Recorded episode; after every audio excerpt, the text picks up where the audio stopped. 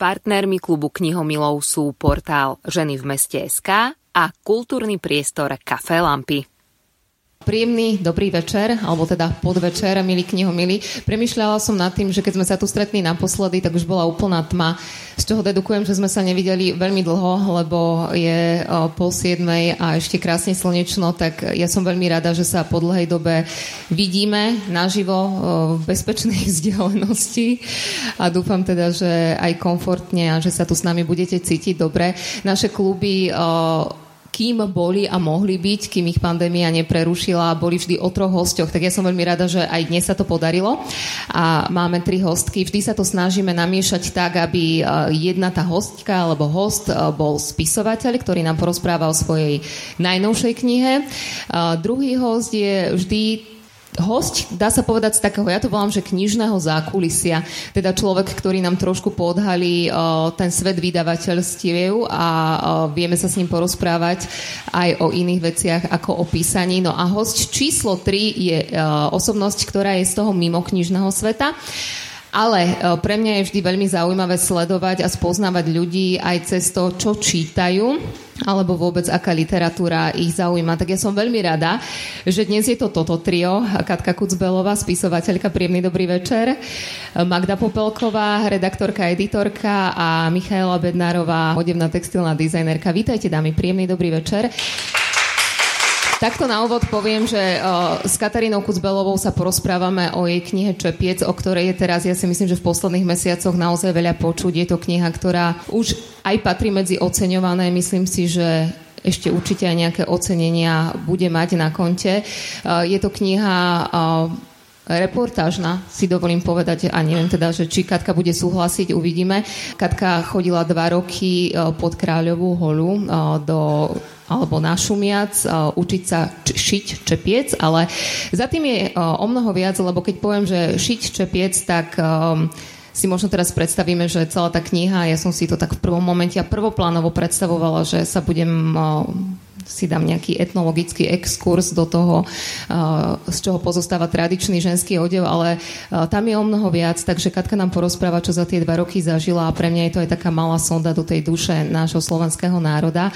S Myškou Bednárovou sa porozprávame aj o jej práci, ale aj o tom, aké knihy číta. Priniesla nám tu viacero veľmi pekných typov na čítanie. Keď hovorím veľmi pekných, tak oni nie sú len dobré na čítanie, ale aj na pozeranie.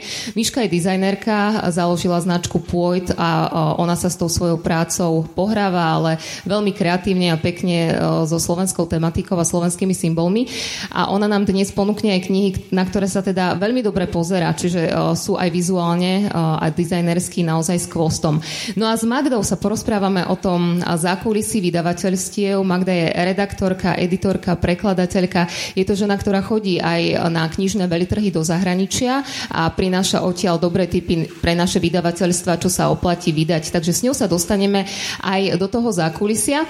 Ale na úvod si dovolím takú otázočku, dámy, keď ideme teda na ten šumiac a pozrieť sa na to, ako sa šije vyšíva čepiec, aj keď teraz budem mať taká, také predsudky, skúsim, takže Katka za tie dva roky, hádam sa, čo si naučila, ale povie Miška, dizajnerka.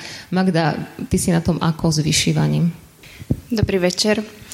Uh, mňa vyšívať učila mamina, takže niečo viem, Viem si ušiť nejaké dekorácie, nástroji do bytu, ale že by som to nejako aktívne robila, tak to vôbec nie. Ihlu si mala naposledy kedy v ruke?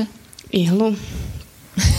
Keď som si prišívala gombík na kabát, čiže to bolo tak pol roka dozadu. Miška, predpokladám, že vyšívanie ľavou zadnou?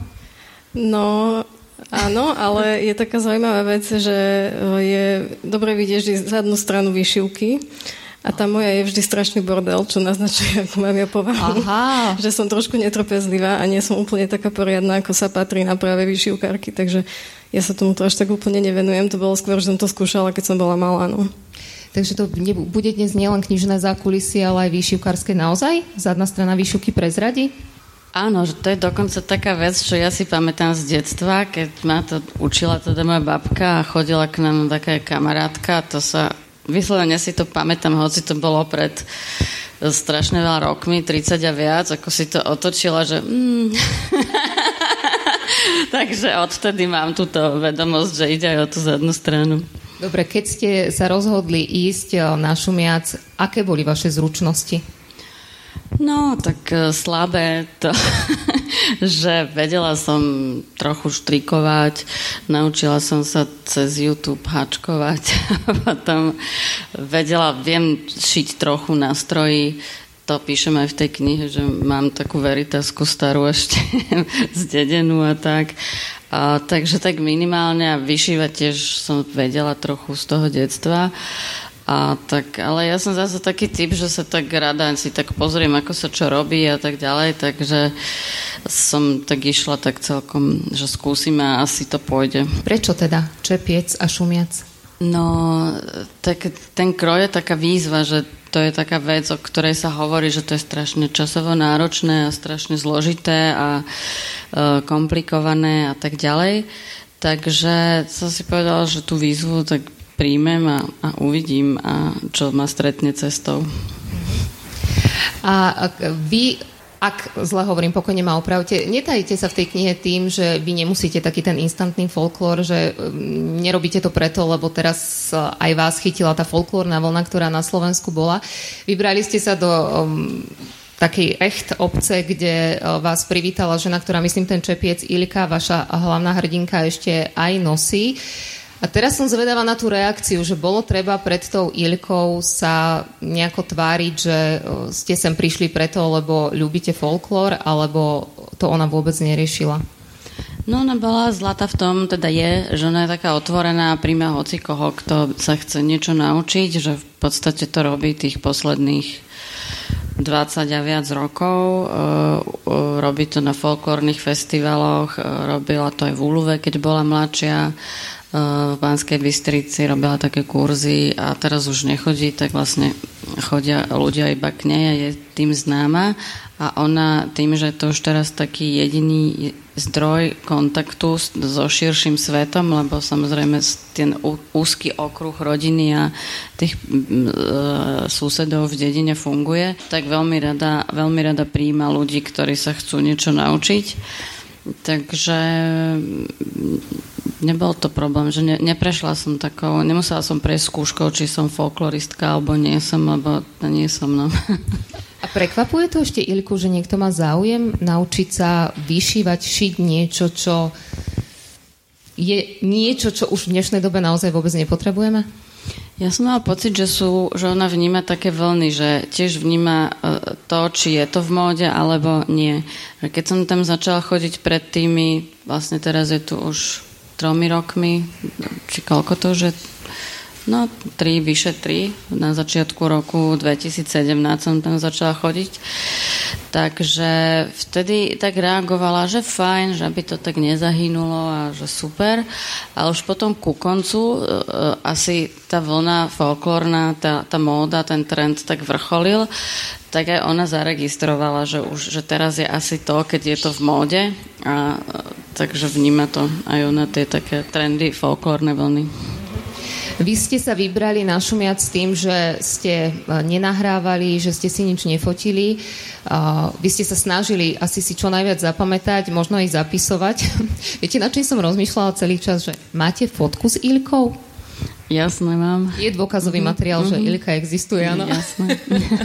mám veľa. A všetko ste si naozaj len zapisovali, že ako, a, ako vôbec, takto sa spýtam, išli ste na šumiac napísať knihu? Nie, nie. Tým, že ja som nebola prozaička, tak som si, nemohla som povedať, že fajn, že bude to z toho kniha, nebola som si tým vôbec istá. Proste som to brala ako taký otvorený projekt, že niečo z toho bude. A a nefotila som si, mm, nefotila som si uh, tak reportážne, čo sa v tej dedine deje, nefotila som si rómske deti a tak ďalej, nefotila som si to okolie, uh, fotila som si tie čepce. E, tým takým ako vyslovene tak prakticky, aby som vedela teda, aké, aké majú tie vzory, aby som to vedela nejako tak napodobniť. Ale nerobila som takú tú reportážnu fotku, nenahrávala som si ju, čo mi rozprávala. To som považovala za veľmi dôležité, aby som potom nesklzla k takému prepisovaniu, aby tak nejako by som ten text tým tak nejako neznásilnila, aby som si nechala priestor na vlastné rozmýšľanie a uvažovanie o tom. Čo ste vy vedeli o Čepci predtým, ako ste tam prišli? Že mali ste niečo mm, naštudované, nacvičené? Neviem si predstaviť, ako prídete pred takú ženu, ako je Ilka a teraz vybalíte čo? Bavonky, látku, nič? Na začiatku nič. Vedela som, ako vyzerá ten šumiacký, lebo som ho videla na svojej kamarátke Jane Ambrozovej, ktorá má telgarský a, a telgarský kroj, ktorý je veľmi teda skoro totožný s tým šumiackým. Takže a ona ma vlastne mi aj sprostredkovala kontakt na túto pani. Ale medzi tým som si tak pozrela, aké sú tie čepce asi na Slovensku, keď ešte som nevedela, kam ma to celkom hodí. A aj som zistila, že sú regióny, kde práve sú tie čepce aj výraznejšie, že toto nie je práve uh, kroj, ktorý, pre ktorý by bol typický, že najvýraznejší najvýraznejší čepiec vôbec na Slovensku. Uh, veľmi zaujímavé čepce sú práve v, v Tekovskej oblasti, ktoré sú proste tak, neviem, či teda ste niekedy to videli, majú také akože veľmi také čierne také vyrezávajú tak tvár a majú také, sú tvárovo také objemné a veľké, alebo veľmi je taký ešte typický čepiec z rejdovej, taký svadobný. A potom je tu ešte celá tá ďalšia ako keby kategória tých svadobných part, ktoré vedia byť také obrovské, kvetinové, proste korálkové a tak ďalej. Takže sú aj také, že výraznejšie e, tie čepce, ale zase na druhej strane mňa aj zaujímal ten región, takže som si povedal, že sa uberiem týmto smerom. Lebo to je tá jedna línia knihy, kde ja, keď som ju začala čítať, tak si hovorím, čo mi môže povedať, že či ma vlastne zaujíma, že či chcem vedieť, ako sa šije čepiec, ako sa vyšíva. Keď som sa do tej knihy začítala, tak som pochopila, že ako keby pre mňa to vyšívanie bola jedna línia tej knihy, ale e, e, pre mňa sa tam rozbehli ďalšie, minimálne dve. Jedna bola tá sledovať život v tej obci, lebo my, čo možno nežijeme v regiónoch, kde je tak početná rómska populácia, tak možno ani nevieme, ako sa žije v takýchto obciach tá veta, ktorá sa často v tej knihe opakuje, tak pre mňa bola taká veľmi symbolická, ale my tu s nimi žijeme. Čiže pre mňa bola jedna línia sledovania toho, ako sa dokáže, ako dokáže žiť v dedinách, kde už pomaly, neviem, či to platí aj na Šumiaci alebo v tých okolitých dedinách, že je tam už väčšina rómskeho obyvateľstva? V Telgarte myslím, že je viacej Rómov, na Šumiaci nie, že tam mi to príde také dve tretiny ku tretine.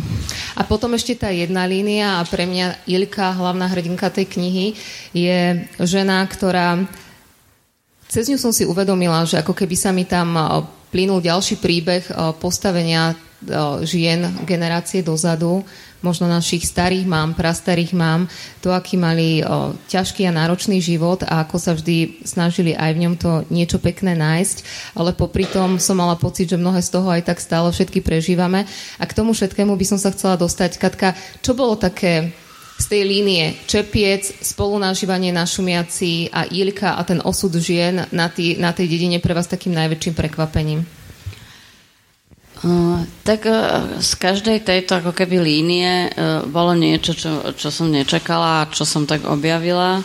Čo sa týka tých Rómov, tak ja som mala taký veľmi sploštený pohľad a nečakala som, že trebárs tá rómska osada je až taká členitá, že má také vrstvy a ako som tam objavila, ako vlastne rovnako ako má rôzne vrstvy aj vlastne tá časť, kde žije majorita. Uh, pochopila som, že v rómskej osade žijú ľudia, ktorí majú rôzne štýly, ako keby životné, ak to preženiem a použijem takýto náš slovník meský.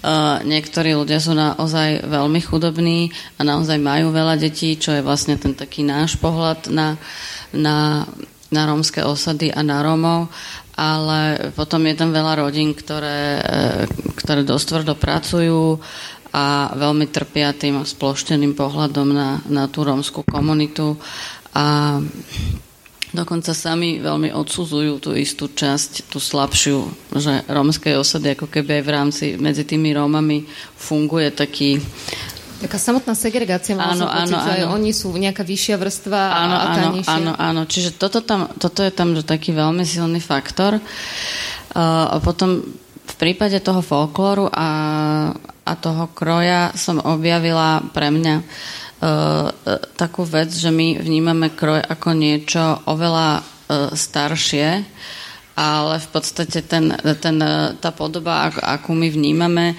nie je až tak veľmi stará, že na, konkrétne na tom šumiackom čepci som si uvedomila, že, že to, čo, ako, ako ho my vidíme teraz, ako sa ustálil pri tých folklórnych súboroch, tak to je taká verzia e, zo 60 50 rokov a ešte trošku aj ďalej, taká dokonca až 70 ale že už v tých 40 rokoch alebo pred vojnou ten čepiec vyzeral úplne inak a pravdepodobne aj tie ostatné krojové súčiastky. A potom, čo sa týka toho ako keby nazerania na, na život žien v minulosti, tak e, tiež som chcela tak trošku nabúrať ten narratív, že mali to ťažké, ale prežili to, ale bolo to veľmi fajn a tak ďalej. Strašne sa mi páčilo na tejto postave, že ona to teda ako fajn nehodnotí, že ona vôbec nemá ten taký, taký ten, eh, ako sa to hovorí, ten optimizmus, spomienkový optimizmus, že ona natvrdo proste začala s tým a úplne od prvého kontaktu, že to bolo proste strašné a, a začala mi to rozprávať Takže, takže vlastne vo všetkých líniách som si niečo objavovala a potom som zistila, že ono ako keby aj e, veľa že tá minulosť trebárs tejto mojej postavy vie mi vie veľa zase aj povedať o, o, tých, o živote súčasných Rómoch a treba aj, že je tam aj istý kľúč na to, že prečo je to spolužitie také, aké je. Poďme najskôr k tej línii, keď sme ju otvorili tú rómskú problematiku. Mali ste pocit, že Ilka je úplne iný človek, keď rozpráva o Čepci a úplne iný človek, keď rozpráva o komunite Rómov v tej dedine? To zase nie, ale ona má taký svoj vlastný pohľad e, na Rómov. Samozrejme e, si hneď od začiatku uvedomovala, že ja som z Bratislavy a ja teda nebudem kritická a oni majú, keďže s nimi žijú e, svoje skúsenosti a majú svoj kritický pohľad. Ale tiež by som, nemôžem povedať, že ona tých Rómov odsudzuje. Je veľa Rómov, ktorých, ktorých ona vníma veľmi teda priaznivo alebo veľmi pozitívne. Na niektorých má dokonca veľmi osobné, príjemné spomienky, milé. Tiež vníma, že, že sa tá komunita vyvíja v čase. Tých Rómov, ktorých si ona pamätá z detstva, tak vníma úplne inak, oveľa pozitívnejšie ako tých súčasných Rómov a tak ďalej a tiež veľmi nerada počuje, alebo keď jej niekto povie iný, kto si tú knihu prečítal, že, že ona je tá, ktorá tých Rómov odsudzuje, lebo nie je to tak, aj celé je to oveľa zložitejšie, veľmi to súvisí s, s tým, že tá komunita sa snaží vystupovať ako celok, pretože sa navzájom potrebuje.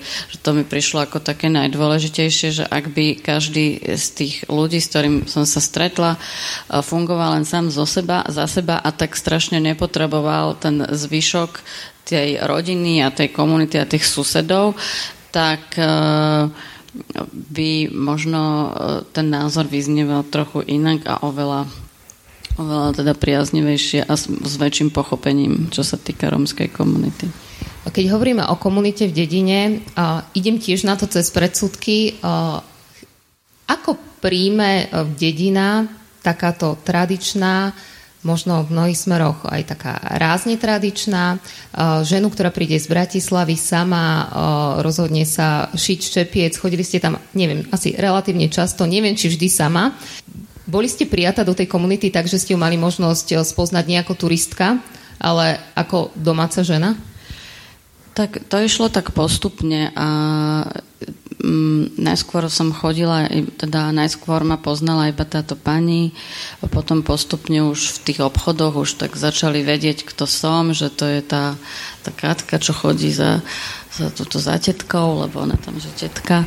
Takže a potom som sa teda postupne aj s niektorými spoznala. Potom ďalšia vec je, že som tam vždycky bývala v jednom takom ubytovaní, takže to bol ako taká, taký ďalší okruh nejakých mojich kontaktov, ale zase nemôžem povedať, že poznám veľa ľudí z tej dediny. Poznám ich zopár a tiež tam je taká istá komunita ľudí, hlavne sú to taká, je to taká partia fotografov, ktorí, ktorí tam chodievajú tiež a uh, spolupráci uh, s jednou slečnou tam vlastne organizovali aj taký, aj doteraz organizujú taký festival fotograficky, takže ono to tam ako keby žije aj uh, tým spôsobom, že tam prichádzajú ľudia a nejakým spôsobom tam tú realitu reflektujú, keďže je to taká obec, o ktorej sa hovorí, že je rázovitá a treba ju zaznamenávať. Že tam aj viacero remeselníkov, nielen, nielen táto pani, Takže a je tam aj viacero ľudí, ktorí ich zaznamenávajú rôznymi spôsobmi. Pre vás je to ako? Je to taká rázovitá obec, ktorú treba zaznamenávať, alebo netreba s nej robiť skanzen? Našťastie mám pocit, že skanzen z toho nikto nerobí. To už sa asi ani, ani nedá. A, ale zase Určite to treba zaznamenať, pretože že fakt je, že, že to vymizne. No, ako, a minimálne v istej forme to vymizne, jasné, že to pretransformuje do čohosi, ale potom je dobré nejako to zaznamenávať už len kvôli tomu, aby sme vedeli tú cestu, že a vy tam aj spomínate, že neviem, či priamo v Šumiaci alebo v tých okolitých dedinách, že sú dve ženy, ktoré ešte vedia vyšívať ten čepiec a Ilka je jedna z nich ja neviem, do akej miery je už naozaj, že sú vysídlené tie dediny, ale tam medzi domácimi nie je záujem o to? Alebo to je taká automatika, že to vedia? To sa, to sa aj tak mení, že fakt je, že sa to uh, aj učia rôzne ženy. Druhá vec je, že nakoľko, nakoľko potom sú tým ako keby, nakoľko to robia pre tie uh, folklórne súbory tak poloprofesionálne, typu ako to robí táto pani, že príde za ňou folklórny súbor Stelgartonem, urobí komplet zapiastky a tak ďalej. Takže do akej miery to vedia, do akej miery ich poznajú, že to urobí tak, ako to potrebujú, tak e, to mi hovorila táto pani, že teda sú dve, ale e, tiež aj táto kniha pracuje s tým, že ona raz povie niečo, potom povie niečo iné, takže nie je ich veľa určite, ale možno, možno že ešte nejaké sú. Ilka, to je ako to nazveme, pracovné meno?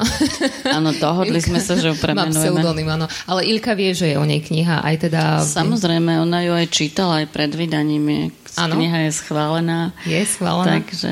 Som bola zvedavá na to, že Ilka je žena, ktorá, keď ste to hovorili, neviem, nechcem veľa prezrádzať z deja, ale mňa tak tiež milo, milo prekvapilo, aj keď teda v kontexte toho, čo idem povedať, to milé nie je, že ten ťažký, tvrdý život, ja som z tých dedín bola zvyknutá, že to sa tak zamlčiava, a že sa tak ticho v komore tá žena vyplače, ale nedaj Bože, aby to susedia vedeli. A Ilka ide na tvrdo. Tá, ako mňa veľmi prekvapilo, že žena tohto veku a z takej obce povie, že vyhorela. Čo teraz myslím, nie doma, ale ona ako osobnosť, čo ma nesmierne zaskočilo, lebo by som povedala, že toto je tá posledná žena na svete, ktorá by jednak mohla vyhorieť, lebo tiež predsudky, že to sa stáva len ľuďom v kreatívnom priemysle a v meste. A aj to, že to dokáže vôbec povedať. Áno, lebo v podstate naozaj sa stalo to, že, že úplne bola vyradená zo života a že musela chodiť na ten psychiatrický stacionár do Podbrezovej vlastne celý rok a že doteraz tam bola prítomná vlastne tá psychologička, ktorú som videla, s ktorou sa teda e, spriatelili a, a navštevuje ju doteraz, že e, vlastne už 30 rokov sú si veľmi blízke. Takže ona vďaka tomu, že, tá, že natrafila na túto pani psychologičko, jej to pomenovala a našli nejakú cestu, ako, ako z toho von, tak tento termín používa a nejako si aj sama teda sa snažila potom časom zreflektovať, že čo sa stalo za, za pomoci tejto pani. Je to taký exkurs, ako ja som, Katke som to spomínala, že cez tú Ilku som sa vrátila možno generácie dozadu a sledovala som ten príbeh, ako keby v tom jej príbehu boli príbehy a osudy mnohých žien aj, aj z toho môjho okolia, len to tak úprimne nevedeli pomenovať a nevedeli to možno povedať takto na rovinu. Tých úprimností je tam veľa, aj možno, že ja neviem, či to niekoho prekvapí asi podľa toho, z akého prostredia pochádza, ale aj v tom našom tisícročí, aj v tomto storočí sú obce, sú dediny, ako je aj táto, kde sa ešte stále, a to tiež bola taká tá jedna línia tej knihy, ktorá uh, som si myslela, že už toto je zabudnuté a nie, to sú tie povery. Tej Ilke sa to tiež tak spätne vracia. Ešte tá dedina stále žije tým, že ja si pamätám z detstva, že na štedrý deň som nemohla ísť na návštevu, lebo ženy nemohli. A myslím, že aj toto tam spomínate. Ja som si myslela, že toto je už dávno zabudnuté a napriek tomu sú teda ešte stále regióny, kde sa držíme takýchto tradícií a povier. Áno, ale ona to zase tiež má na to taký ironický už pohľad, že bere to, tak áno, je to, ale skôr to tak bolo a tiež, že neberie to tak 100%, tiež sa na to na tom tak baví trochu. A teraz bez pozlátky, ešte by som sa chcela spýtať na ten čepiec. Z vášho uhla pohľadu, keď ste ho videli prvýkrát, povedali ste si, že je pekný? Ten Janin uh, ma zaujal, preto som do toho išla. A potom, keď mi začala táto Ilka vyťahovať tie čepce, tak tam som bola naozaj taká zarazená, že to je nejaké iné ako to, čo som videla, lebo ich naozaj oni sa niekedy aj tak až tak nepodobajú, sú rôzne, ale Tiež ide o to, že oni majú teda rôzny účel, že nie všetky sú svadobné a nie všetky sú do kostola, niektoré sú domáce a naozaj tam funguje ten princíp, že sú proste urobené z toho, čo prišlo nejako pod ruku, čo bolo k dispozícii a čo, čo mali práve v galanterke v Brezne, či to mali proste dobrý tyl alebo zlý tyl, alebo či dostala nejakú pevnú záclonu. takže, takže oni potom tie čepce aj tak vyzerajú, no tak rôzne. A toto je vaša prozaická prvotina. Cítite sa v tejto pozícii, lebo to som na úvod nepovedala, že Katka Kucbelová, myslím, že doteraz e, bola známa najmä ako poetka. Ako ste sa cítili v tejto rovine prózy? No, tak skúšala som to, objavovala som to a veľmi dlho, možno taký celý rok som vlastne to ani nikomu nehovorila, čo robím. a ani som tak nevedela, že či to je ako už na nejakú knihu, či to stačí a že či to viem tak dotiahnuť do nejakej fázy, aby to malo aspoň pre mňa nejakú hlavu a petu, aby to bolo čitateľné. A potom som tomu tak postupne začala veriť a to prepisovala, prepisovala. Bolo to, akože je fajn, že už v takom staršom veku skúsiť skúsiť niečo nové. No, trochu som sa už aj vlastne nudila v tej svojej predchádzajúcej tvorbe. Aj zároveň som tak trochu narazila, musím povedať, že som nevedela ako ďalej, aj som nemala také možnosti, sa mi narodila dcera, že už som nemala ten spôsob písania ako predtým a tak som hľadala cestu ako z toho von, pokusom omylom. Tak keď sme tu, nie naposledy, po februári, tu bola Simona Prokopec-Fochlerová, šéfka Anasoftu a ona túto vašu knihu priniesla ako jeden z typov na čítanie a to ešte nevedela teda, že budete v desiatke Anna Softu. E, okrem toho, túto vašu knihu budú teraz pozorne čítať aj študenti René e, Soft gymnazistov. Čiže je to kniha, ktorá zarezonovala. Zostávate pri tej próze, že možno aj vďaka tomu, že už má tie ocenenia a možno aj bude mať ďalšie, že je to niečo, čo vám udáva ten smer na tie najbližšie roky? No, začalo ma to baviť, že má to také aspekty, čo písanie poezie nemá.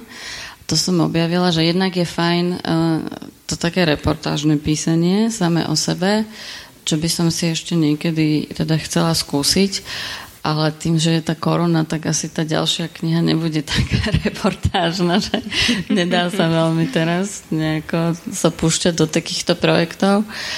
Ale tá próza je taká, taká každodenná súčasť že života, čo sa pri tej poezii nedá, nedá povedať, že je dôležité, mám pocit, aj sa snažím, tak každý deň sa tomu venovať aspoň chvíľu, keď už, aj keď teda mám inú prácu a nemám na to vždy úplne veľa času, ale proste aspoň na chvíľu si to otvoriť, niečo napísať alebo niečo si spoznámkovať, zrešeršovať a tak. A páči sa mi, že mám proste takú paralelnú ako keby realitu E, tej, tej knihy, ktoré, ktorú píšem. Takže to je fajn. A úprimne, e, ešte pre doplnenie úplne musím povedať, že pred x rokmi e, Katarína Kucbelová zakladala cenu o literárne ocenenie Anna Soft Litera. Teraz ste mimo toho už myslím asi aj 8 rokov. Nechali ste to ostatným. Teraz prišla tá nominácia. Vy ste ako poetka založili ocenenie pre prozaikov. Teraz ste už na tej druhej strane brehu, tak to poviem. Ako to teraz vy z tej opačnej strany cítite? Je to fajn, keď niekto nominuje vašu knihu, alebo bol tam aj rešpekt, že predsa len zakladali ste ju a neviem teraz, aké reči počúvate a aké názory? Tak nepočúvam nejaké reči, našťastie, respektíve to neznamená, že nie som, neviem. neviem. Ale Uh, trochu mi odláhlo, že je to v tej desiatke, lebo mám takú tú skúsenosť, že keď je tá kniha v tej desiatke, tak jej to výrazne predlží život, čo sa deje aj tomu čepcu. Ale, ale potom to prišlo také uvoľnenie, lebo zase tá moja skúsenosť s tou cenou vie, že ten zvyšok je totálna lotéria že častokrát sa stane, že sú dve knihy, o ktorých sa všetci bavia, že ktorá z nich to bude a nakoniec sa to porota nedohodne, je to nejaká tretia, ktorú nikto nečakal a tak ďalej. Čiže tým, že som bola tie prvé roky pri tých rozhodovaniach, tak viem, že ten, ten výsledok je proste úplne, že veľké šťastie, lebo sú tam vždycky zo dve, tri knihy, ktoré, ktoré na to majú, o ktorých sa rozpráva a niekedy je to naozaj aj taká, o ktorej sa vôbec nerozpráva a je to pre všetkých prekvapenie. Takže od, tej, od fázy tej desiatky to berem, že OK, že už je to v pohode, aj mi to jedno. Ale ja hľadám, že kde to mám, ako to pomenovala Simona Fochlerová a ona to pomenovala tak pekne a trefne. Ona napís, nám vtedy povedala vo februári, keď tu bola, že dlho knihu odkladala, Čepiec, lebo vás pozná a keď čítate knihu človeka, ktorý vám je nejakým spôsobom blízky, tak je to také, ale že potom raz sadla do vlaku, išla z Košic do Bratislavy a povedala, že o, veľmi ocenila, že zjedla tú knihu samozrejme za pár hodín a že je to napísané pekne, dobre, stroho. A tak by som to asi vystihla aj ja, lebo ak chcete čítať knihu, ktorá má reportážny charakter, chcete vidieť viac ako len tú jednu líniu toho šitia čepca, ale chcete spoznať možno natúra, život, určitej slovanskej obce, tak na toto je naozaj čepiec ako stvorený. Ste v pohode teda s tým, my sme tu vtedy so Simonou e, sa hrali so slovičkami, že či je to umelecká reportáž, literárna reportáž, že ako by sme si to zaškatulkovali?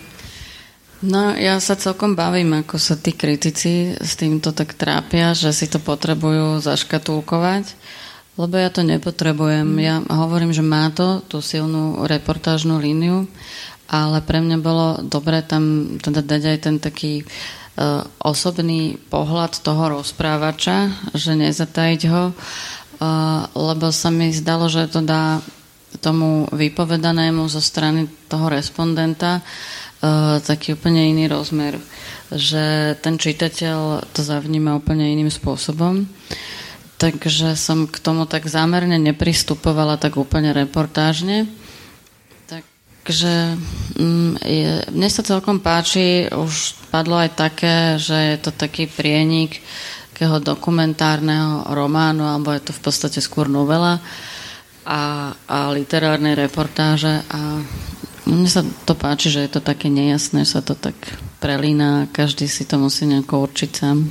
Katka, zatiaľ ďakujem. Miška, keď sa rozprávame o čepci a ty ako textilná odevná dizajnerka, čo je pre teba také, že keby si si mala vybrať niečo z toho tradičného ženského odievania a odevu, čo by ťa najviac na tom odeve upútalo? No, ono to možno nie je až taká otázka by, lebo som robila jednu kolekciu, ktorá sa venovala tak trošku folkloru. Bolo to už dávno, 2016. A tiež to bola vlastne ale inšpirácia dedinou ako takou, ktorá je teraz v tejto dobe akoby jej podoba. Čiže žiadne také nejaké patetické, zidealizované predstavy toho, že čo ten folklór je. Uh, lebo akoby pre mňa je tiež strašne dôležité, že ľudia, ktorí spracovajú folklór, aby tak trošku už niečo o tom vedeli, že nech je to niečo, čo nie je brané po povrchu, ale že proste nech trošku viacej do toho vidia.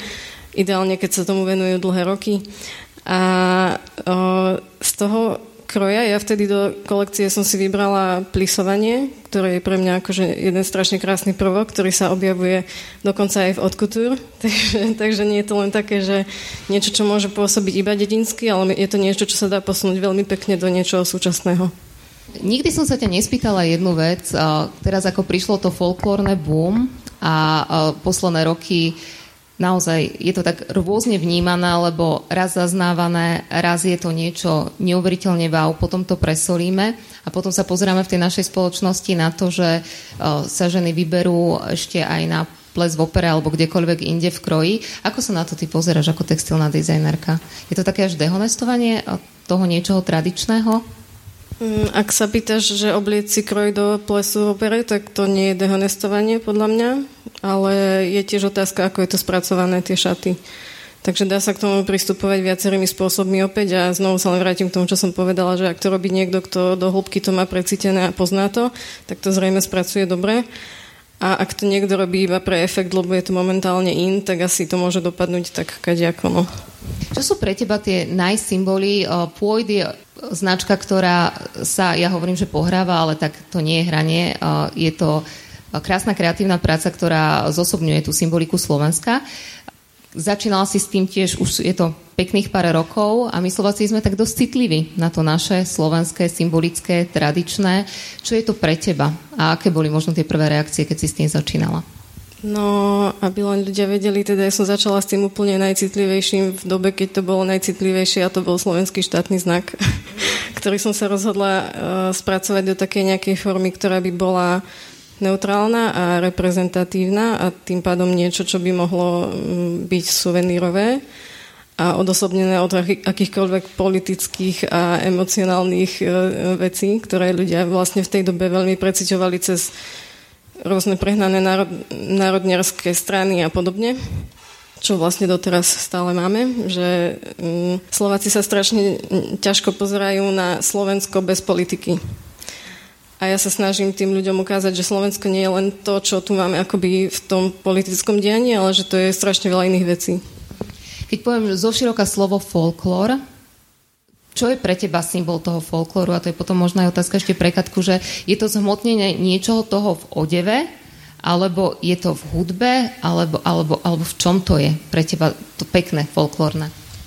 Tak folklór je všade, folklór je v ľuďoch, folklór je vlastne ľudová kultúra, takže to je veľmi všeobecný nejaký pojem, ktorý o, každý si to vie nájsť to svoje v niečom inom. Ja konkrétne som tancovala, takže pre mňa je to tanec. Tancovala si, že? Ale len ako dieťa, alebo už potom aj ako staršia? Nie, nie, práve, že väčšinu svojho života. A kroje boli aké? No tak ja som z Kešmerku, takže som vlastne tancovala vo folklórnom súbore Magura, ktorý mm, má e, hlavne gorálske a spíšské tance. A bohužiaľ, ktoré som nemala až také rada veľmi, tak uh, východniarské. Toto ja inak milujem na vás. A čo je to východniarské? Ako Šariš a Zemplín, to pre Aha. mňa boli také, a neboli ani vlastne tak spracované. V tej dobe mám pocit, že mm, až tak to nepasovalo tomu gorálskému súboru, že viacej sme dobrí podľa mňa tam, kde sme. Katka, čo je pre vás t- takéto o, tradičné, symbolické, folklórne, alebo ako, nechcem to tiež katolikovať do toho čepca, je to odev, alebo tam v tej vašej knihe sú aj také pasáže, že máte zapnutý rozhlas a, a idú tam tie ľudovky. E, čo je pre vás ten folklór? No, pre mňa e, je tá schopnosť nejako e, si zdieľať tie zážitky a nejako ich transformovať do toho ľudového umenia, hoci aj takýmto inzitným, naivným spôsobom, ako to ľudové umenie robí, ale je to tá schopnosť ako keby to zapisovať a, a nejakým spôsobom sa o to podeliť. Lebo v podstate aj tie piesne, texty tých piesní vznikali tak, že pri nejakých prácach sa niečo povedalo a tie piesne sa nejako zľudoveli, zapísali, vznikli a rovnako e, to bolo pri rozprávkach, že nejako to, to rozprávanie toho je v tom tak, tak automaticky, tak primárne zapísané a to je podľa mňa tá najsilnejšia vec na tej ľudovej kultúre, na, na tom folklóre. Dámy, opustíme teraz už teda Slovensko, uzavrieme si túto folklórnu kapitolu alebo teda tému Slovensko, pretože s každou z jednou z vás by som sa chcela dostať aj do zahraničia. Jednak preto, že Miška priniesla aj zahraničné tituly, ale ste odložili Katka mikrofón, ale začnem vami s tým zahraničím. Jedna vec by ma ešte veľmi zaujímala. Vy ste ako poetka sa dopracovali aj do levelu a dovolím si to nazvať levelom a potom som aj zvedavá, že ako sa na to pozerajú aj vydavatelia, aj vy, e, kedy vaše, jedna, neviem, či celá zbierka vyšla v španielčine, ale máte proste básne, ktoré sú v zahraničných antológiách. Keď som sa pýtala na to ocenenie, na tú kritiku, na to, že či to teda pohľadí tá desiatka Anasoftu, čo to pre spisovateľa znamená, keď mu vyjde kniha v zahraničnej antológii, nejakej antológii v zahraničí? No, myslím, že to je veľký rozdiel medzi poéziou a prózou. Tak ja som mala doteraz, mám preložené dve básnické knihy. Jedna je v ukrajinskom jazyku, jedna je v španielskom. A potom samozrejme veľa v tých antológiách, časopisoch a tak ďalej. No tá poézia, mám pocit, že ten preklad e, sa tak prenesie z takého jedného úzkeho ostrovčeka, nejakého okolia toho vydavateľstva, ktorý väčšinou na seba nabalí pár ľudí, nejakú úzkú komunitu, do toho istého len v zahraničí. Že tiež je to nejaké malé vydavateľstvo, ktoré má okolo seba nejakú komunitu, organizujú si nejaký festival a tak ďalej, proste majú tie svoje páky. A pri proze je to trochu iné, že tam sú že také úplne iné mechanizmy, ako, tu, ako tie knihy predávať a je to oveľa viacej recenzované, takže sa to dostane k širšiemu publiku aj cez tie médiá, čo pri tej poezii býva skôr, skôr vzácne. Takže tam by som videla takéto, takéto rozdiely. Je to také wow, že pre spisovateľa, keď uh, si môže povedať, že jeho dielo čítajú aj v iných jazykoch? Áno, je to ako keby, ja to tiež vnímam, ako je to, že je to taký ďalší level toho písania. Magda, pohľad z vydavateľstva. Poďme teda trošku do toho zahraničia. Magda pracuje v Albatrose, ale okrem toho spolupracuje externe aj s inými vydavateľstvami. Je to aj pre vydavateľstvo, a teraz ja budem možno v mnohých, mnohých smeroch taká veľká idealistka a pokojne ma môžete schladiť. Uh, neviem, čo je všetko za tým, keď uh, chceme, aby slovenská kniha vyšla v zahraničí. Vy ste skôr ten opačný smer, že vy sa snažíte prinášať zahraničné tituly na Slovensko. Je to ale wow pre vydavateľa, keď uh, má zahraničné vydavateľstvo záujem o jeho knihu? No, samozrejme, že áno. A ja asi sa neviem úplne vyjadrovať k takým dospeláckým titulom, lebo aj naše vydavateľstvo sa väčšinou na tých zahraničných veľtrhoch sústredí na predávanie licencií detských kníh, lebo v tom vidíme väčší potenciál a aj takú väčšiu šancu zapôsobiť na tom trhu.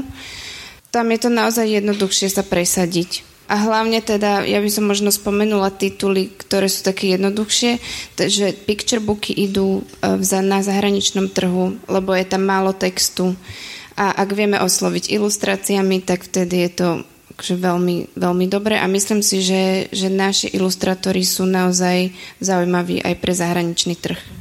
A ešte taký ten moment, ak aj na to viete odpovedať, že aj my sme lukratívny pre, trh pre zahraničného vydavateľa, napriek tomu, že sme takí maličkí, ako keď si zoberiem, že dajme tomu, ja som tiež taká optimistka, neviem, to možno, že by vydavatelia viac vedeli povedať, že či sa predáva v stovkách tisícoch, ale dajme tomu, že sú autory, ktorí by inde v Nemecku predali 100 tisíce výtlačkov, že sme my zaujímaví pre ten zahraničný trh?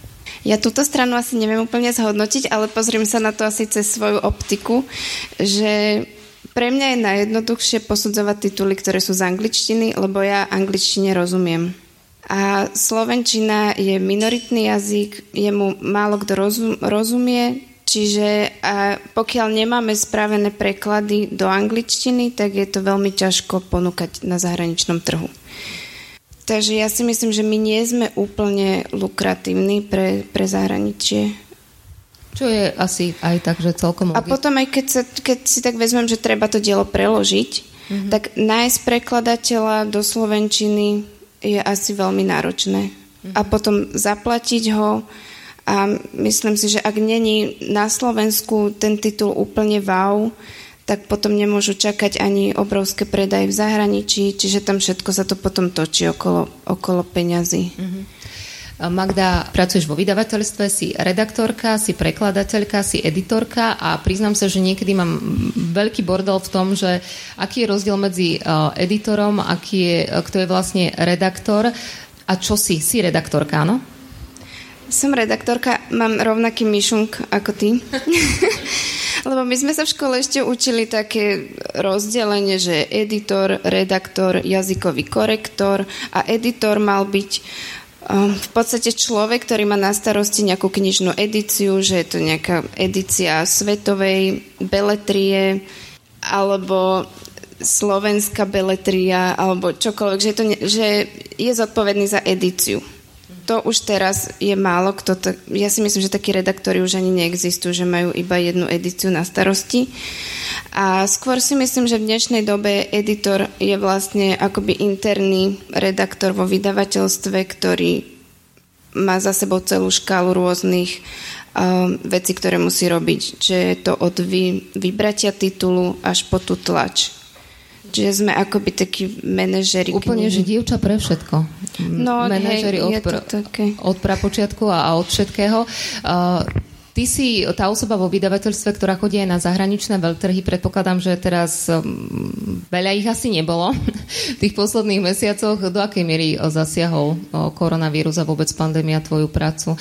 Chýba to vôbec, že nemôžeš vycestovať na ten zahraničný veľtrh, alebo tento online svet už naozaj nahradí všetko? Tento rok sa vlastne všetky zrušili. Všetky boli tak úplne, že na poslednú chvíľu povedali, že teda nie. Alebo to bolo na dobrovoľnej báze. Vlastne londýnsky veľtrh bol asi na dobrovoľnej báze, čo naši šéfovia povedali, že nie, tak nejdeme to riskovať. Boloňa sa už zrušila a Frankfurt je otázny, ale väčšina veľkých vydavateľov povedalo, že, že nepríde takže aj pre nás je to potom veľmi otázne, či sa nám oplatí tam ísť alebo nie. Takže tento rok fungujeme na Zoomoch a na mailoch a takto si šerujeme tituly. Uh, ale z môjho pohľadu sú tie veľtrhy veľmi dôležité. Povedz mi, čo robíš na tom veľtrhu? O, ako vôbec... O, ako funguje ten knižný trh v tom slova zmysle, že príde nejaký zahraničný agent a podstrčí, podstrčí ti knihu a povie, že toto sa oplatí, toto je dobré? Na veľtrhu majú stánky rôzni vydavatelia a ja si asi tak 4-5 mesiacov vopred dohadujem schôdzky, s kým sa stretnem a kedy, to máme presný rozvrh, lebo ak by som sa nedohodla s tými najväčšími vydavateľmi, tak mňa do toho stánku nepustia, čiže netuším, aké knihy sú teraz najnovšie, ktorým veria a aké sú predaje. Takže to už musím tak v podstate no, pol roka dopredu si zajednať a potom, keď už prídem na veľtrh, tak už mám presný rozvrh, kedy za kým idem a sú to väčšinou polhodinové stretnutia. Ak je to naozaj veľký vydavateľ, tak tam dohadujeme aj hodinové stretnutie, kde nám rozprávajú o, o novinkách alebo potom o tituloch. Ja im väčšinou poviem taký svoj rešer, že idú nám tieto a tieto tituly, alebo v našom medičnom pláne nám chýbajú zase iné, tak už potom oni vedia, čo nám asi poradiť a tak. Má aj knižný svet trendy? Že tak ako v módnej kolekcii si povieme, že teraz sa nosí toto a tamto, alebo táto farba je in. Aj knihy majú svoje trendy? Majú. Niekedy ich je veľmi ťažké objaviť, ale niekedy je to úplne jasné. Lebo um, neviem, nám sa taká stala príhoda, že sme akurát vydávali mm, knižku o Gerde a potom som prišla na Bolonský veľtrh a v každom druhom stánku bola veľryba. Tak som zistila, že wow, teraz letia asi presne tieto podmorské zvieratá. A potom vidno aj, že keď, si, keď tak vizuálne sledujem, aké obálky fičia, tak asi pred dvoma rokmi bolo, bola silueta tváre, a cez to nejak, nejaká typografia, alebo potom veľmi išli také žiarivé, zlaté. Že každý, každý rok je nejaký trend, ale treba ho teda hľadať, že nie je to tak úplne na prvú. Tak prídeš domov s trendy knihou, ponúkneš ju svojmu vydavateľovi, ehm, ty si zároveň aj prekladateľka. Takto, zase som v tom ideálnom svete. Máš možnosť vybrať si, aký titul chceš prekladať? Ehm, mám možnosť vybrať titul ktorý si musím obhájiť samozrejme pred, um, na takej porade, kde sa stretneme redakcia, marketingové oddelenie a obchod a tam diskutujeme o knihe. Samozrejme, ja musím byť sama presvedčená o tom, že tento titul je silný a že má nejaký potenciál na slovenskom trhu. A keď oni vidia, že ja mu veľmi verím, tak potom zhodnotia tie svoje aspekty a sa teda dohodneme, že ak ten titul nakoniec hodnotíme, že bude asi ziskový, tak ideme do ňoho. Čo sa týka tých prekladateľských, tak tam už si ja z pozície redaktorky si teoreticky viem vybrať, že toto by som chcela preložiť, a, ale nevždy je to tak, že niekedy zase prídu ponuky, mm-hmm.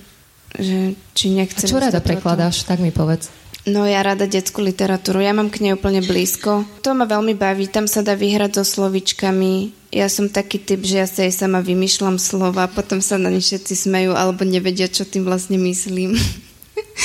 Takže no, na toto je detská literatúra úplne báječná. Potom ako prekladateľka máš možnosť vybrať si svoju redaktorku? Um, Samu seba si asi vybrať nemôžeš, či? No to by som ani nechcela, lebo ja som sama slepa voči takým bežným chybám. Teda keď mám po sebe čítať. A mám v podstate takú dohodu s, s jednou mojou kolegyňou, že ona mi robí redakciu, tak už sme taká dvojka zohratá. A som veľmi rada, že ju mám, lebo viem, že keby bolo niečo zlé, tak mi naozaj povie, že Magda, toto si pokašľala a... A dopúšťaš sa aj taký chyb, že keď si redaktorka um, niečo nadávaš spisovateľovi, že ako toto môžeš urobiť a potom keď zrazu prekladaš, tak urobíš to isté? No jasné. to je úplne jasné, že sa to deje. Lebo ako prekladateľ asi zapájam úplne úplne iné mozgové závity, ako keď to robím ako redaktorka. Že sa sústredím veľmi na to, ako sa vyjadrím, ako zoštilizujem, čo vlastne ten originál znamená, aby som to správne preniesla do slovenčiny. A keď som ako redaktor, už akoby túto rovinu primárne neriešim. Samozrejme, že kontrolujem, či text dáva zmysel a či je krásne zoštilizovaný, ale, ale tam už riešim aj iné veci. Že riešim opakovanie slov, a preklepy, čiarky, ty si ten človek, teraz vďaka takým ľuďom ako si ty, pri obálke knihy som sa ja naučila, že si nevšívam len meno spisovateľa, ale vždy si pozerám aj zodpovedného redaktora, aj grafický dizajn, lebo za tou jednou knihou stojí toľko ľudí, čo by možno aj Katka podľa... Zase to je ten opačný pohľad, som zvedáva na to, že ako sa ona pozera na redaktorskú prácu. Uh, Ty si ten človek, ktorý keď poctivý knihomil nájde na 45. strane štvrtý riadok od vrchu hrubku, tak ty potom si to zlízneš, že ti píšu, že ako si si to mohla nevšimnúť?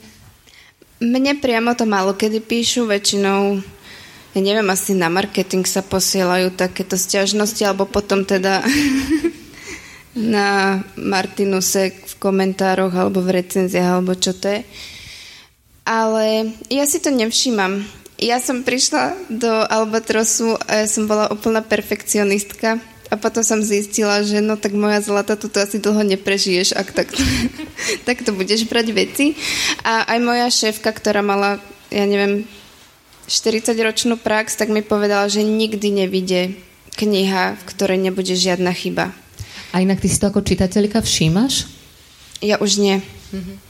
Alebo teda, všim, ja si všimnem, že je tam chyba, ale veľa vecí, aj to, čo píšu rôzni ľudia, tie komentáre, tak oni si myslia, že niečo je správne, ale to tak vôbec nie je, pretože buď vedia pravidlá, ja neviem, úplne z dávnej doby a veci sa menia, alebo sú potom rôzne varianty správne a bežný človek to nevie. My, čo sa v tom prpleme každý deň, tak už vieme, čo si asi môžeme dovoliť. A beletria, a hlavne detská, je taká, že, že prečo by som mala používať úplne ten najpuristickejší jazyk.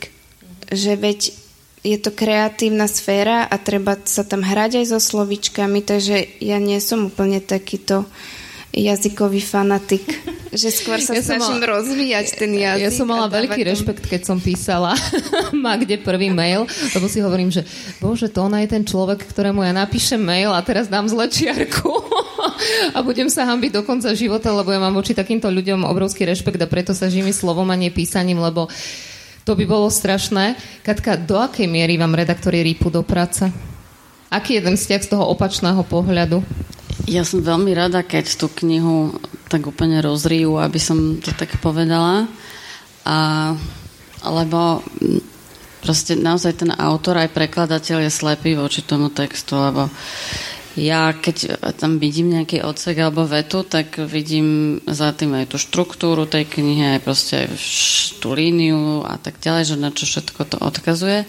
A ten redaktor sa vie pozrieť proste iba na tú vetu či funguje, alebo iba na ten odsek, či sa tam opakujú tie slova a prípadne jazykový redaktor už naozaj pozera iba tie čiar, čiarky, hrúbky a tak ďalej, preklepy.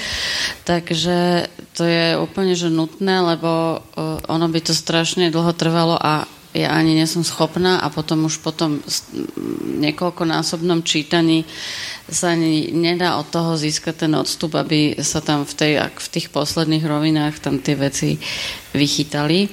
Takže pre mňa je to úplne že dôležitá postava a ja si aj nechám veľa vecí. V podstate musím povedať, že aj pri Čepci som, som reagovala na väčšinu pripomienok. teda, že, lebo som to videla už potom, keď už to vypichla tá redaktorka, tak už som to videla, že jasné. Ale v tom mojom čítaní som bola proste voči tomu slepá. A potom, aký je rozdiel pri poézii? Lebo ja si viem predstaviť, že aká je úloha redaktora pri próze, ale neviem si predstaviť, do akej miery vám vie hovoriť aj do poezie. Tak tam trebárs oni ne, nekomentujú, že syntax, alebo nie je to až tak o tých čiarkach, ale tiež v tej poezii sú, sú veci, ktoré neodvnímate, že nejaké zvláštne slova, ktoré v podstate sú sa nepoužívajú ani a, a vidí to ten redaktor, že to není ani zámerom, že to je proste veľké divné slovo, ktoré mi napadlo a tak ďalej.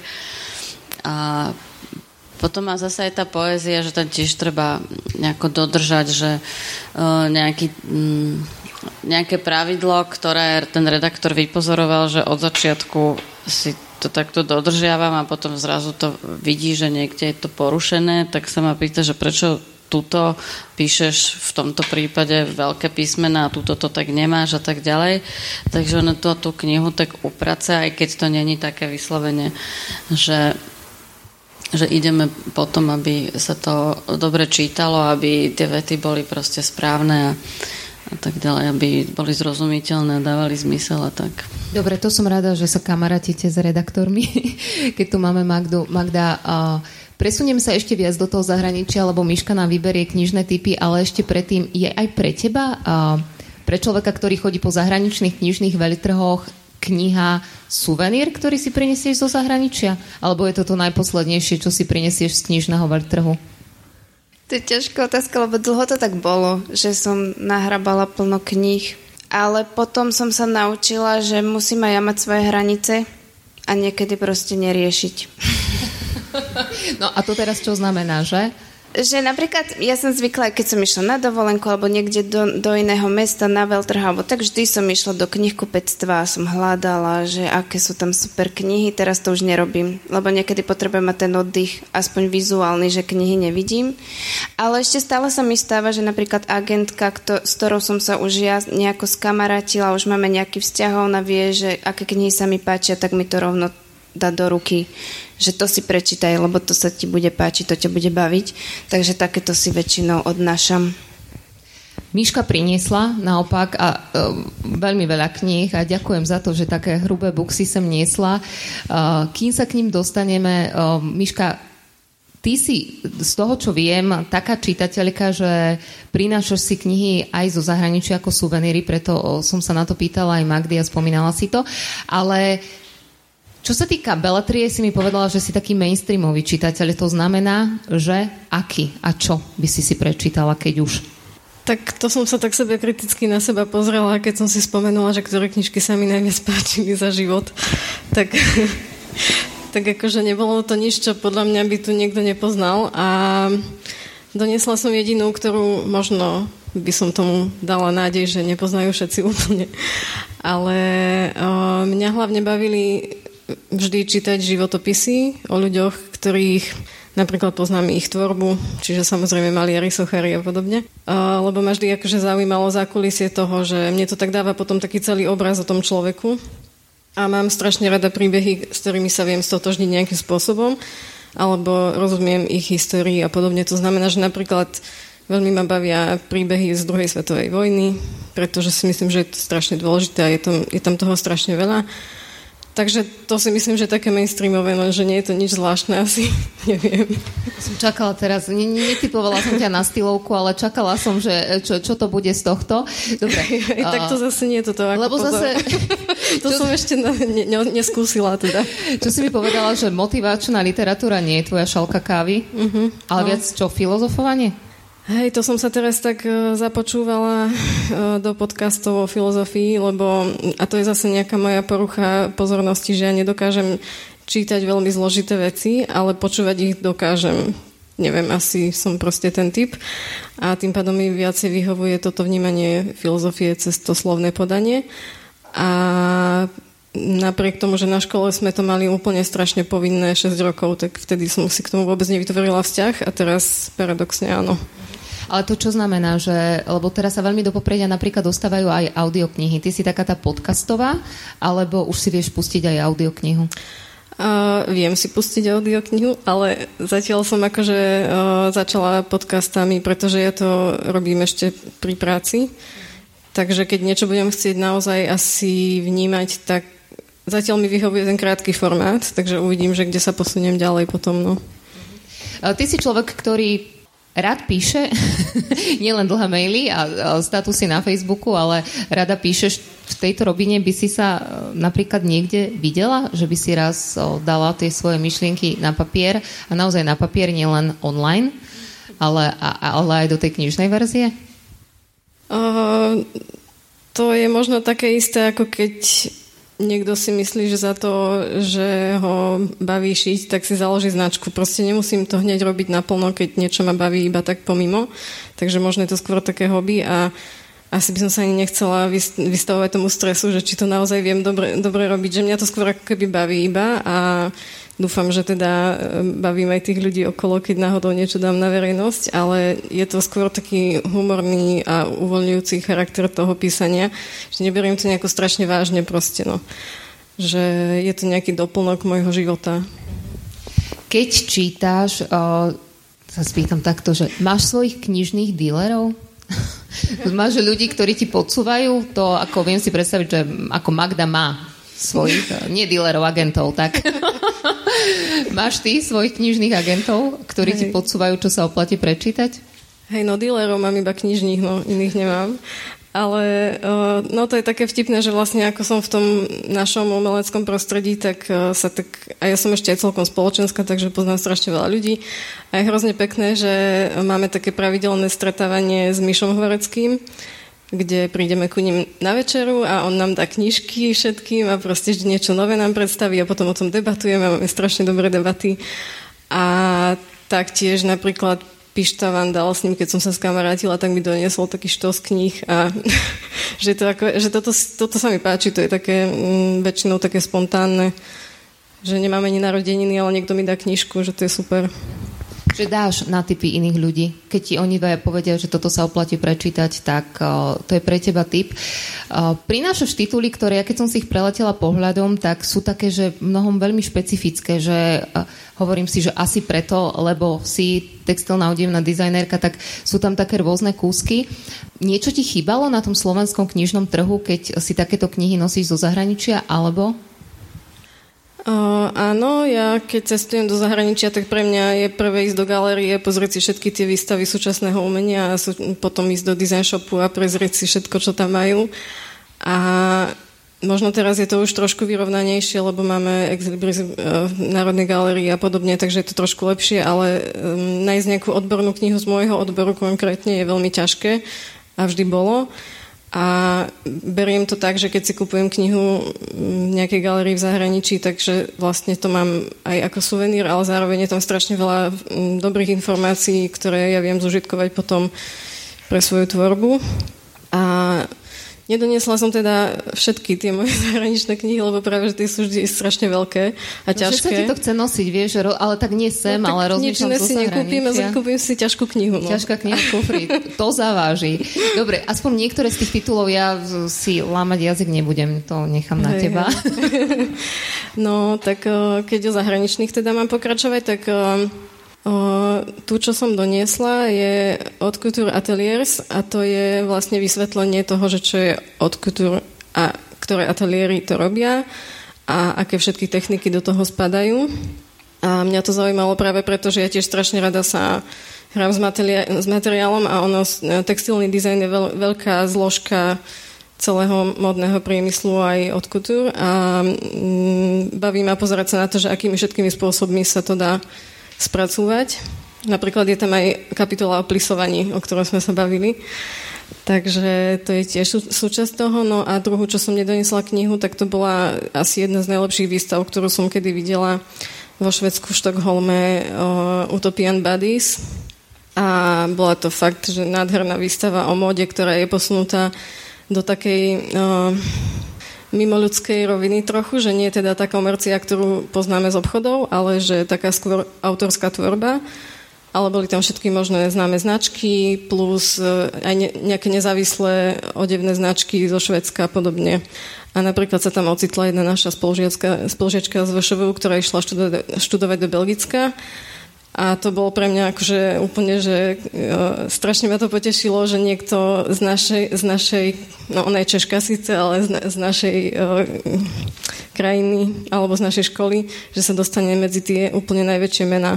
Mňa zaujala jedna taká vyšívaná, doslova do písmena, keď sme to spomínali.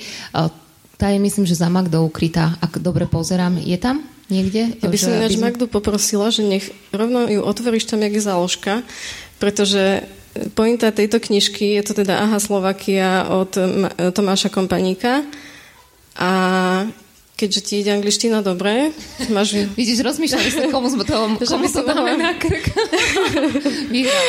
že by si mohla prečítať akurát tam, kde máš... E, je, je, v tejto knižke je totiž to hrozne pekné ešte to, že jednak je do detailu krásne urobená dizajnersky ona vlastne vyhrala aj cenu Red Dot uh, Awards a je tam aj napríklad preklad slovenských ľudových piesní a keď sa na to človek pozrie, tak to vyzerá ako poézia, proste podľa mňa teda. Čiže ak sa ti chce, môžeš prečítať, že či si ľudia typnú, ktorá pesnička to je. Je to veľmi známa pesnička. Ak sa ti chce, nenutím ťa.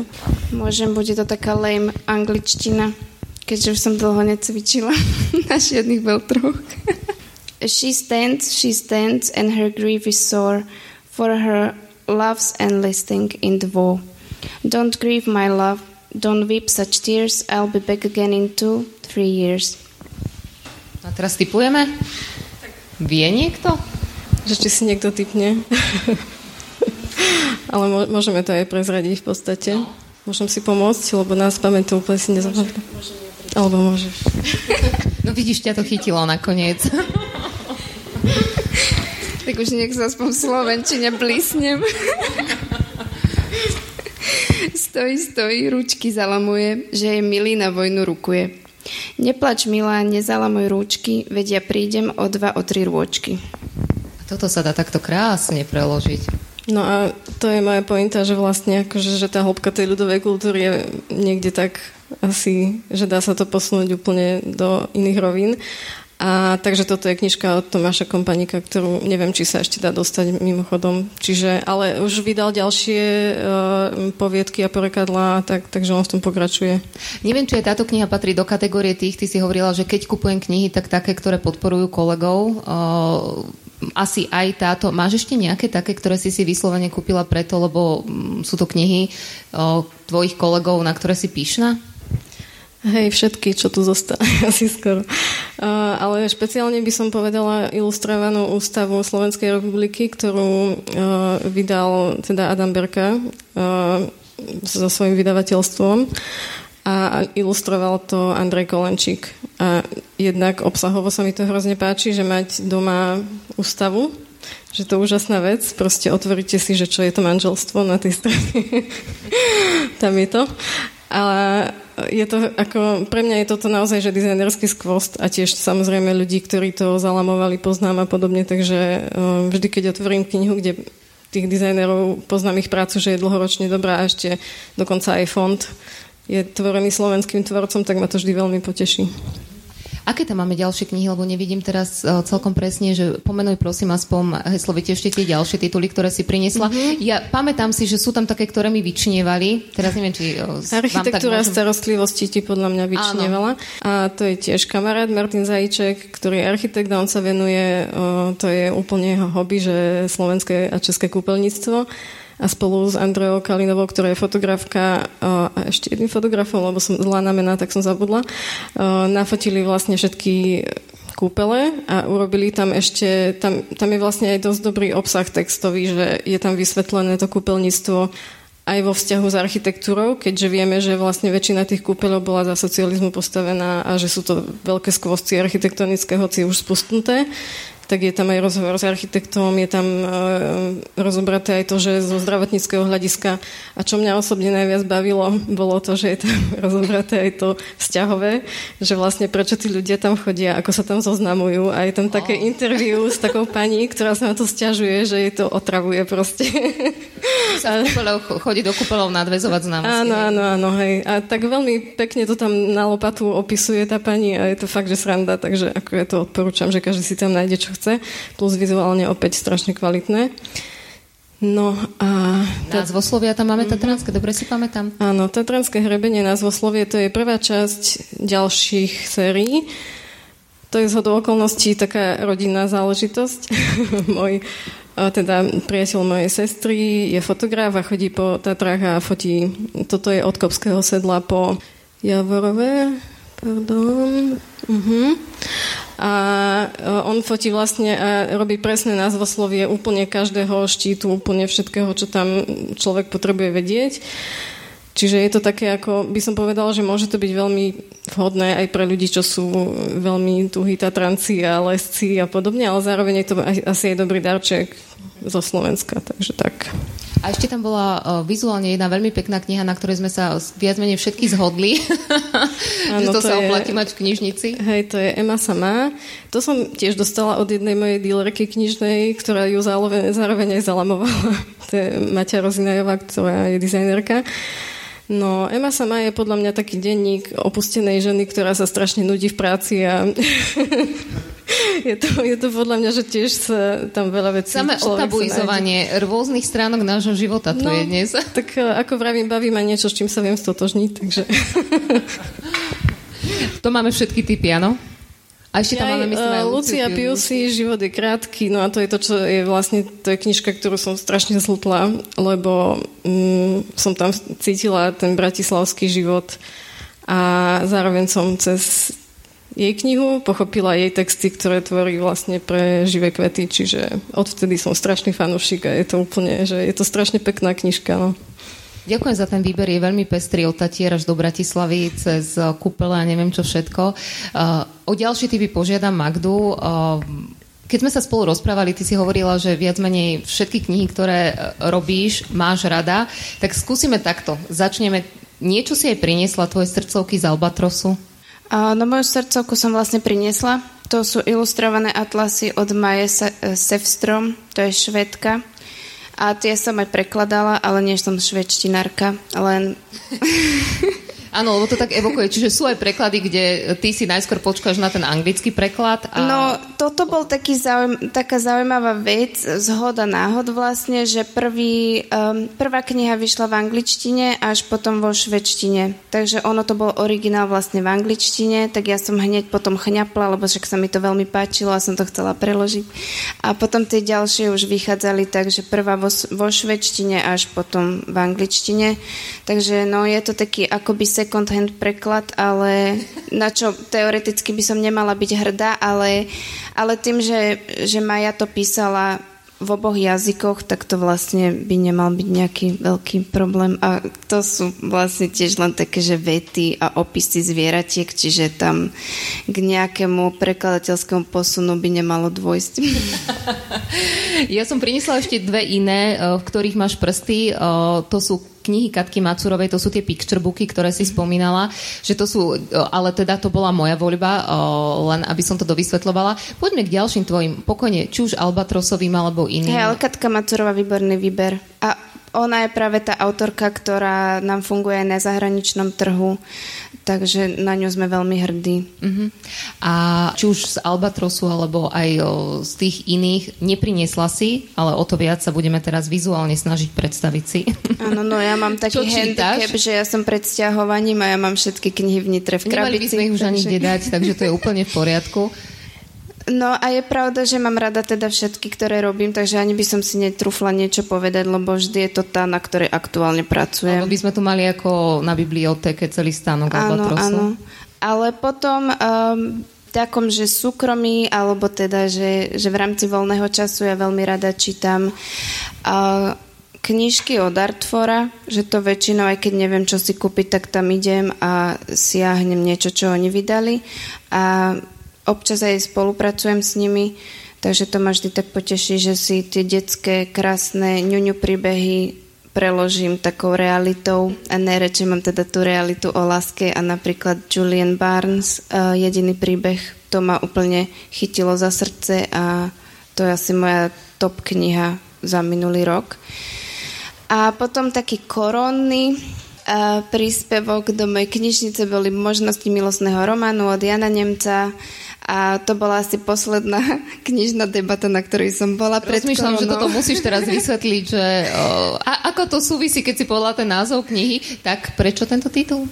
No, lebo e, keď začala korona a zrazu ja som z toho hektického e, života musela zostať doma a iba sedieť a čítať, e, akoby pracovne čítať, tak moja psychika tak trochu e, negatívne zareagovala a ja som mala pocit, že vo mne je úplne prázdno. A jak som siahla po tejto knižke, tak zrazu vo mne prebudila všetky emócie od od negatívnych až po pozitívne, čiže ma akoby nabudila znovu k životu.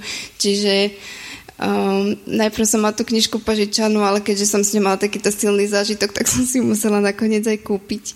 A bavilo ma veľmi aj to, že Jan Nemec k tomu spravil normálne album na Spotify, čiže ak som čítala knihu, tak som si púšťala aj pesničky a bolo to naozaj to super. Kompletné. Uh-huh. Takže som mala rôzne vnemy, aj hudobné, aj také tie literárne, takže super. A potom takú knižku z, možno zo svetovej beletrie mám veľmi rada Mŕtve brugy. To je také, že sa k nej vraciam veľmi často.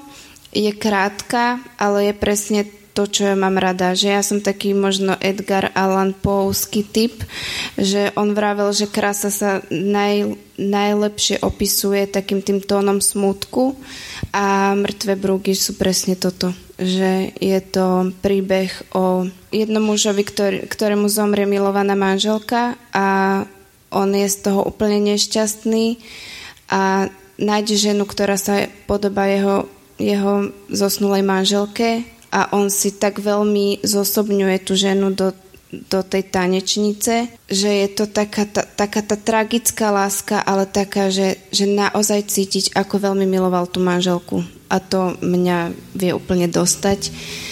No a končí sa tá kniha tragicky, lebo no nebudem prezradzať, ale akože toto, toto ja mám rada, lebo je to taká tá realita a tam sa presne ukazuje hĺbka lásky, ako, ako človek dokáže milovať. A napísal to George Rodenbach, to som asi nespomenula, ale už sa to dá asi zohnať v antikvariatoch. No a neviem ešte nejakú. Pozerám sa do toho zoznamu. Kafka. Toho si to mala ako jeden. Áno, ja ho všade prezentujem ako môj najobľúbenejší spisovateľ, ale pravdou je, že som prečítala iba premenu, ale mám ho ináč aj na taške. je to môj kamoš. Um, no a to bola knižka, ktorá ma veľmi ovplyvnila, alebo teda zasiahla ešte v takom tínedžerskom veku, lebo je to... Je to kniha o, o tom, ako človek môže byť nepochopený, kvázi vyvrhnutý zo spoločnosti. Nechcem hovoriť, že som to bola ja, ale niekedy som mala také pocity, že, že som iná ako, ako ostatní a to ma veľmi tak zasiahlo, že som sa s tým dokázala veľmi stotožniť. Jednu knihu si aj takú veľmi, veľmi maličku, aj tu. Áno, Kde si tu bola? A to bola ale tiež, to už bolo, sme zase Áno, to je zase z Albatrosu a to som tiež prekladala, ale tak nebolo to náročné, lebo to je tiež picture book. A toto je vlastne úlovok z minuloročnej Bolone a to bolo, že keď som to s mojim šéfom videla, tak sme si povedali, že toto musíme spraviť. A je to obojstranná knižka, na jednej strane Ješko hľada niekoho, kto by ho mal rád a na druhej strane Korytnačka a je to tiež takéto, že je to knižka pre deti, ale pre mňa mala veľký význam, že vždy, keď som to čítala, tak som mala vlhké oči. A je to tiež o tom, ako každý nájde niekoho, kto by ho miloval, napriek tomu, že nie sme dokonali. Magda nám vybrala také citovo založené knihy. to som ja. Miška, skôr také tie vizuálne. A ako to máte, Katka, Magda, že máte aj vy v knižnici knihy, ktoré ste si kúpili len preto, len preto, tak kva- verím, že sú aj kvalitne, samozrejme dobre napísané, lebo sa na ne dobre pozerá, že sú vizuálne pekné? Ja súdim knihu podľa obalu. Ja tak aj vyberám. že mňa najprv musí zaujať vizuál a potom riešim, o čom kniha je ale tak je to asi aj tým, že som teda redaktorka detskej literatúry a tam na tých ilustráciách veľmi záleží, čiže je to asi aj týmto, ale potom aj keď si sama do vlastnej knižnice kupujem knihy, tak veľmi mi záleží na tom, ako je spracovaná. Katka, vy to máte ako? Máte doma knihy, na ktoré sa, teda možno, že ani ste ich nečítali, ale sú fakt, že skvost, že sa na ne dobre pozera? No určite. A hlavne pri tých detských knihách, že tam je to také veľmi zradné, lebo tá ilustrácia je fakt na prvom mieste. A my máme naozaj že veľmi nádherné knihy ilustrátorské, máme dobrých ilustrátorov.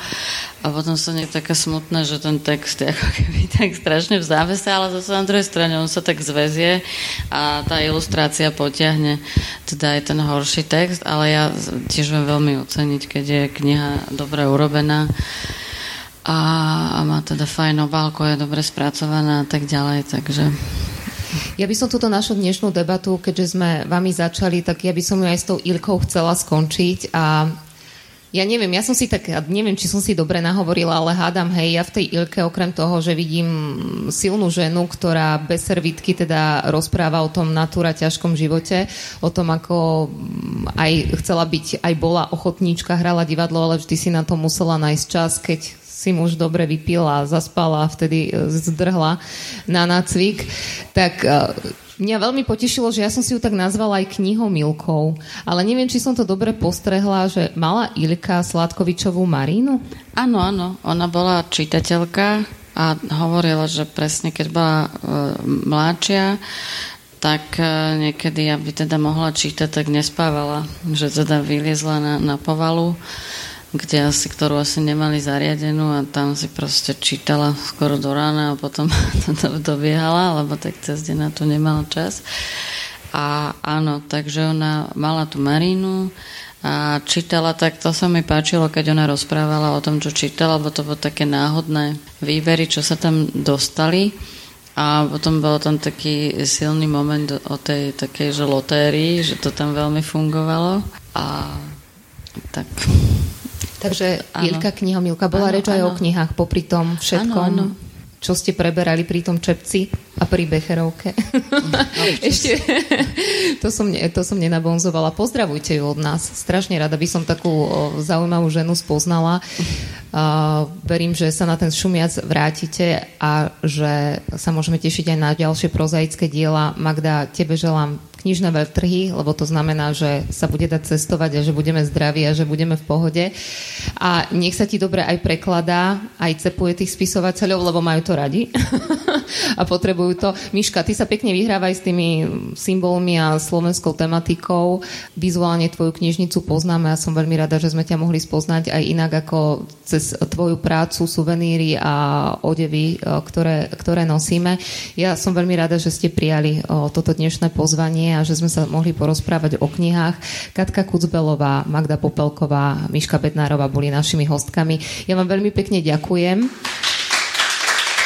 A máme tu pre vás aj knihy a ja opäť mám strašnú dilemu, komu ich dať. Tak som si povedala, že tí poctivci, čo sa zaregistrovali a ja vôbec neviem, či sú tu, tak skúsim tak všeobecne, keďže máme 24.6., tak som si povedala, že 246 A ak sú tu, tak to myškine knihy neberieme, hej. to bude brániť vlastným telom. Ale tam tie, máme tam jednu Katku Kucbelovú, potom Magda priniesla o, a ja tam mám aj tie knihy, ktoré môžem pokojne darovať od o, Katky Macurovej. Tak ak tu je Petronela, ak nie, neviem, Katka Áno, dúfam, že som vám nespotvorila priezvisko, prepačte. Všetci, dobre, tak mám alibi. A Rebeka, je tu nejaká Rebeka, ktoré priezvisko tiež nechcem znetvoriť. Dobre, tak vy, čo ste tu, nech sa páči, vyberte si a myslím, že ich je dosť tých kníh, tak ak máte niekto záujem, odniesť dnes nejaký suvenír. Vás necháme vybrať si, či to bude detská kniha, alebo to bude Katkina kniha Čepiec a ostatní. Môžete sa na to vrhnúť. Ďakujeme veľmi pekne, sledujte Facebook knihomilov, lebo teraz máme také obdobie, že neviem vám povedať, kedy sa najbližšie uvidíme, ale uvidíme sa. Ďakujem pekne.